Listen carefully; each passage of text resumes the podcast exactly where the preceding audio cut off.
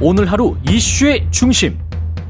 당신의 아침을 책임지는 직격 인터뷰. 여러분은 지금 KBS 1라디오 최경영의 최강 시사와 함께하고 계십니다.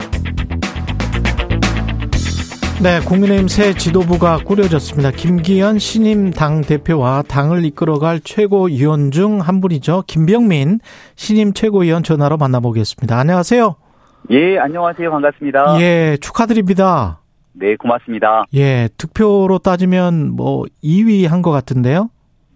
예, 많은 당원분들이 예. 어, 높은 투표를 해주셔서 예. 어, 의미 있는 결과를 만들어냈다고 생각합니다. 예, 많은 축하 전화 받으셨을 텐데 뭐 현장에서 네. 윤석열 대통령에게 따로 어떤 말씀을 받으셨나요? 아니면 아, 현장에서 워낙 예. 어, 많은 사람들이 있었기 때문에 어, 똑같은 사람들에게 그때는 이제 최종적인 어, 투표 개표 결과가 나오기 전이었고요. 예. 후보 한 명 한 명에게 악수도 하고 음. 또 이렇게 눈인사도 하면서 그동안 고생했다는 그 마음들을 담아서 격려해 줬던 시간이라고 생각합니다. 예, 당원들이 어떤 점을 보고 선택했다 보세요?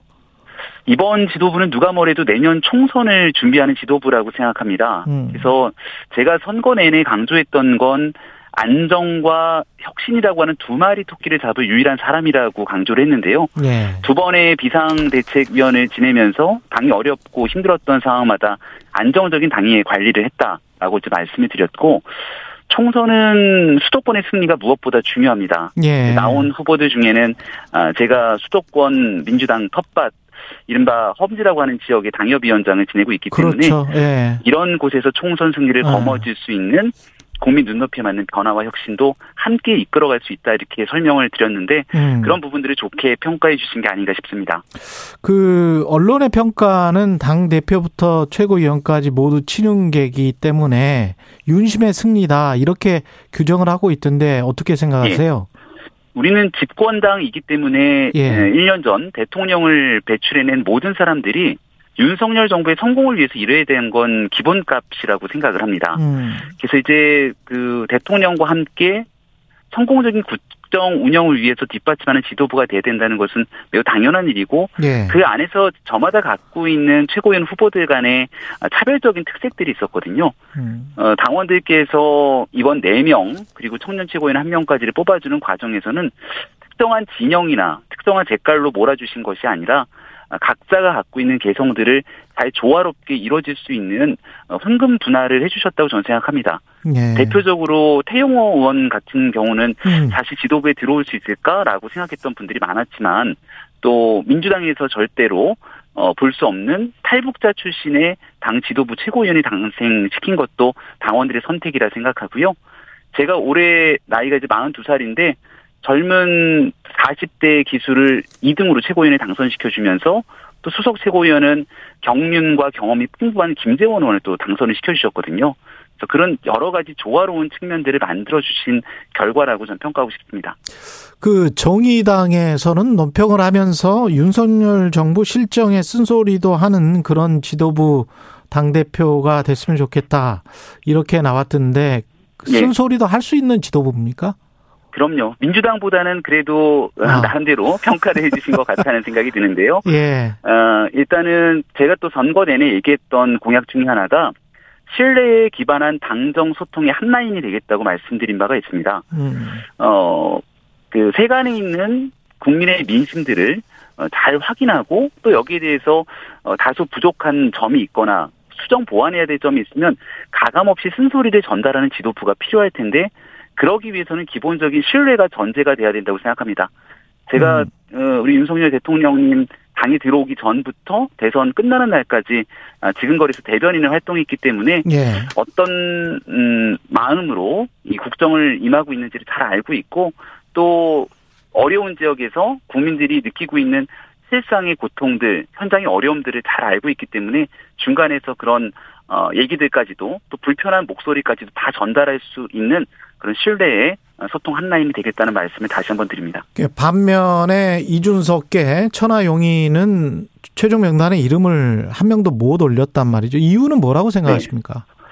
어, 천하람 후보 같은 경우는 정치를 처음 시작했을 때 이제 그 전남, 순천, 이른바 호남 지역에서부터 어, 우리 보수당의 외연을 넓히겠다 굉장히 긍정적인 의미를 갖고 출발했던 면이 있다고 생각합니다. 예. 전 이번 전당대회에서 천하람 후보가 그런 혁신과 개혁 그리고 보수가 그동안 어, 나름대로 갖지 못했던 측면들을 더 강조했다면 훨씬 더 좋은 성과를 얻지 않았을까 생각을 하는데 어, 너무 좀 과할 정도로 현 정부에 대한 비판에 넘어선 비난 이런 메시지들이 이준석 전 대표와 함께 어우러져서 나타났기 때문에 안정적으로 우리 국정 운영에 성공시켜야 된다라고 생각하는 당원들의 마음을 얻기에는 한계가 있었다고 생각합니다. 음. 하지만 이제 뭐 천하람 후보도 또 낙선한 이기인 후보, 김용태 그리고 허은하 후보 등 앞으로 국민의 힘에서 어, 정말 국민적 눈높이에 맞는 국민의 힘이 나아가야 될 길에 대해서 더 좋은 목소리를 낸다면 또 함께 정치를 하면서 발전할 수 있는 그런 기틀을 다진 선거가 아니었나고도 생각합니다. 윤석열 대통령이 이런 말을 하셨단 말이죠. 당의 위기를 자신의 정치적 기회로 악용해서는 안 된다. 예. 당의 위기를 자신의 정치적 기회로 악용하거나 이용하는 사람이 있었다는 이야기인 것 같은데요. 어제 당원들이 많이 모여 있는 전당대회 자리였습니다. 예. 거기에 대해서는 정확한 메시지는 앞에 나라와 당의 위기를 그렇죠, 그렇죠. 어, 예. 근데 나라만 이야기를 했으면 네. 뭐 보, 그냥 뭐 그럴 텐데 당이 또 들어가 있기 때문에 정당 네. 안에 뭐 그런 사람이 있나?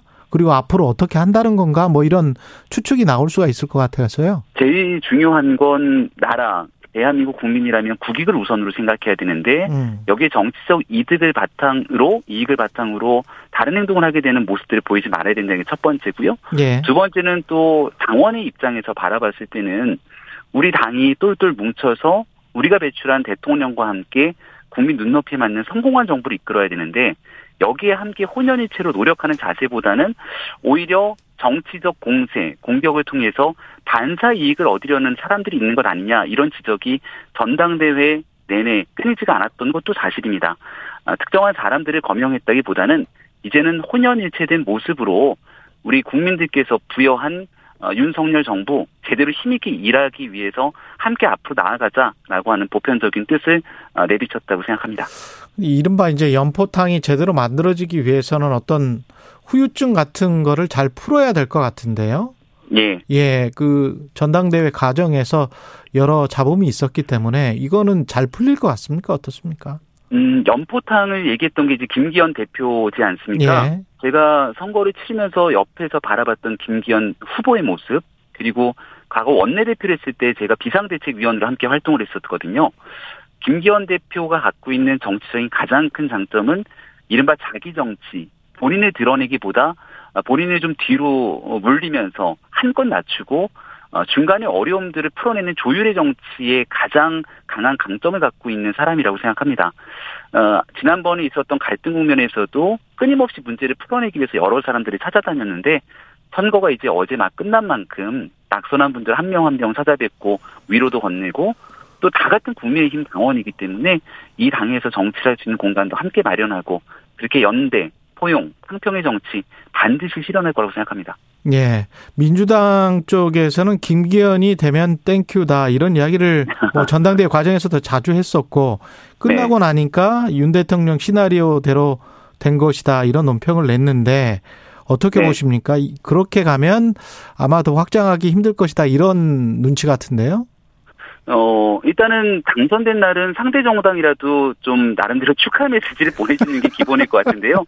예. 어제 전당대회 때 민주당 조정식 사무총장이 같이 함께 방문했더라고요. 그래서 예. 아, 무언가 같이 네. 어, 함께 할 수 있는 기본적인 의미가 있는 것 아닌가 했는데 또 어. 끝나자마자 이런 혹평을 내놔서 다소 좀 당혹스럽다 생각이 들고요. 음. 민주당 내에는 지금 현재 이재명 대표의 사법 리스크를 둘러싸고 당내 극한 혼란 상황이 나와 있는 상태 아닙니까? 우리 국민의힘이 그와 별개로 전혀 대조적인 모습으로 원팀 정신으로 함께 당이 화합하고 또 정부랑 국정 운영에 발을 맞춰 나가는 게 상당히 배가 아팠던 것이 아닌가라는 생각이 들기도 합니다. 김기현 대표는 빠른 시일 내에 이재명 대표를 만날 것이라고 했는데 네. 뭐 어떤 일정 같은 게 조율이 빨리 될까요? 일단은 오늘 저희 국민의힘도 지금 예. 막 제가 현충원에 와 있거든요. 아, 현충원 그렇군요. 참배를 마치고 최고위원회 일을 첫 번째 마치고 나면 어 이제 당직 인선 등 갖춰야 될 내용들을 하나둘씩 해결해 나갈 거고 그와 동시에 또 어, 민주당뿐 아니라 정의당 등 국회 주요 정당에 대해서 당 대표와 함께 만나면서 앞으로 일정들을 함께 논의하는 일들 순차적으로 진행할 거라 생각합니다. KBS가 한길 리서치에 의뢰해서 지난 5일부터 7일까지 조사한 결과를 보면 예, 그 여당인 국민의힘이 민주당보다 약간 좀 높긴 한데요. 정당 지지율이. 그런데 또 민심은 내년 총선에서 어느 당을 찍을 거냐라고 하면 정부 견제를 위해서 야당을 찍을 거다. 이게 또 약간 좀 높아요. 음. 이런 결과는 어떻게 보십니까? 어, 총선 이제 꼭 1년 앞으로 남았는데요. 예. 저는 2020년 총선을 사실 잊을 수가 없습니다. 그때도 총선 직전에 조 전 장관 사태가 있었고, 또 워낙이나 문재인 정부 실정 등에 대한 그 민심의 분노가 컸지만, 음. 야당이 또 제 역할을 다하지 못했다는 여러 가지 평가 속에서 당시 미래통합당이 참패를 했었죠. 예. 그 민심이 움직이게 되는 건 불과 한 달 정도 되는 짧은 사이에도 얼마든지 움직일 수 있다고 생각합니다.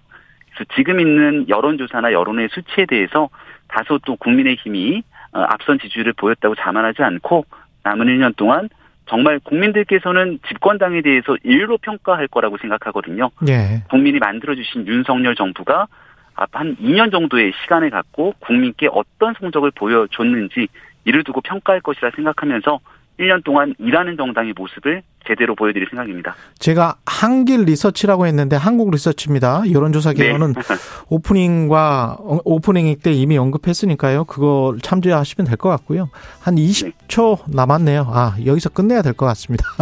예, 한 네. 10초밖에 안 넘어가지고. 예, 지금까지 국민의힘 새 지도부로 선출된 김병민 최고위원이었습니다. 고맙습니다. 네, 고맙습니다. 예.